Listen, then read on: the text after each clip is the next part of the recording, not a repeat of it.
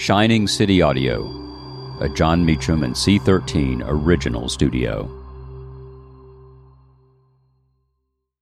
Hey, I'm Brett Podolsky, co founder of The Farmer's Dog. We make fresh food for dogs. We started the company when we saw what a huge difference it made in my own dog, Jada, when she stopped eating ultra processed kibble and started eating fresh, whole food. The Farmer's Dog food isn't fancy, it's just real food delivered to your door in pre portioned packs. It's better for them and easier for you.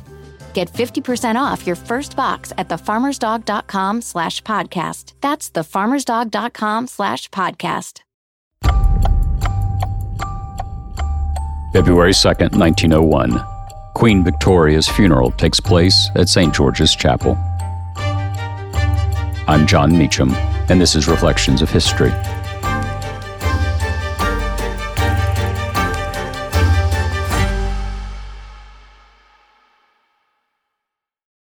I'm Sandra, and I'm just the professional your small business was looking for. But you didn't hire me because you didn't use LinkedIn jobs. LinkedIn has professionals you can't find anywhere else, including those who aren't actively looking for a new job but might be open to the perfect role, like me.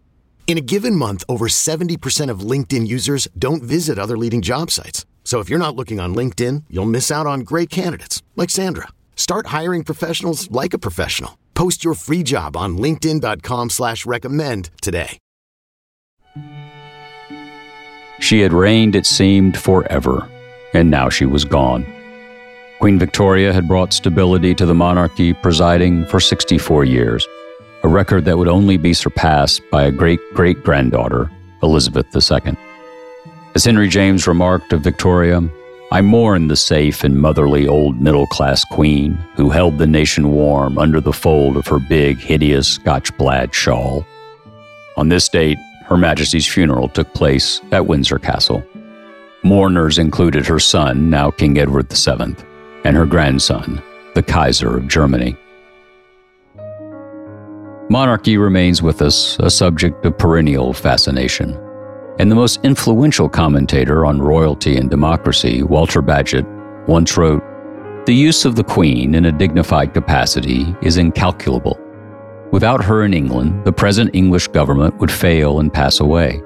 Most people, when they read that the Queen walked on the slopes at Windsor, that the Prince of Wales went to the Derby, have imagined that too much thought and prominence were given to little things. But they have been in error and it is nice to trace how the actions of a retired widow and an unemployed youth become of such importance. The best reason why monarchy is a strong government is that it is an intelligible government. The mass of mankind understand it, and they hardly anywhere in the world understand any other. It is often said that men are ruled by their imaginations, but it would be truer to say that they are governed by the weakness of their imaginations. The nature of a constitution, the action of an assembly, the play of parties, the unseen formation of a guiding opinion are complex facts, difficult to know and easy to mistake. But the action of a single will, the fiat of a single mind, are easy ideas. Anybody can make them out, and no one can ever forget them. When you put before the mass of mankind the question, will you be governed by a king, or will you be governed by a constitution? The inquiry comes out thus Will you be governed in a way you understand, or will you be governed in a way you do not understand? Bagehot went on. To state the matter shortly, royalty is a government in which the attention of the nation is concentrated on one person doing interesting actions. A republic is a government in which that attention is divided between many, who are all doing uninteresting actions.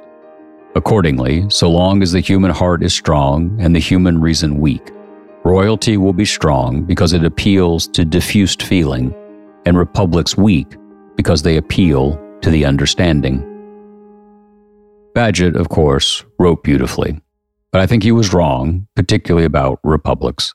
His basic point about the durability of monarchy, though, does stand, as evidenced by the remarkable durability even now of the house of the woman whose funeral was held on this date, a century and a quarter ago.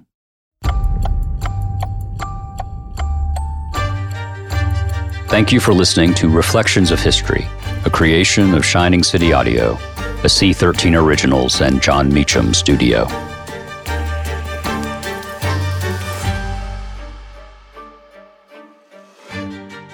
Reflections of History is executive produced by me, Jon Meacham, and Chris Corcoran, Chief Content Officer and founding partner of Cadence 13. Production and editing led by Lloyd Lockridge, Margot Gray, and Chris Basil. Production assistance by Andy Jaskowitz and Adam Macias. Cadence 13 is an Odyssey company.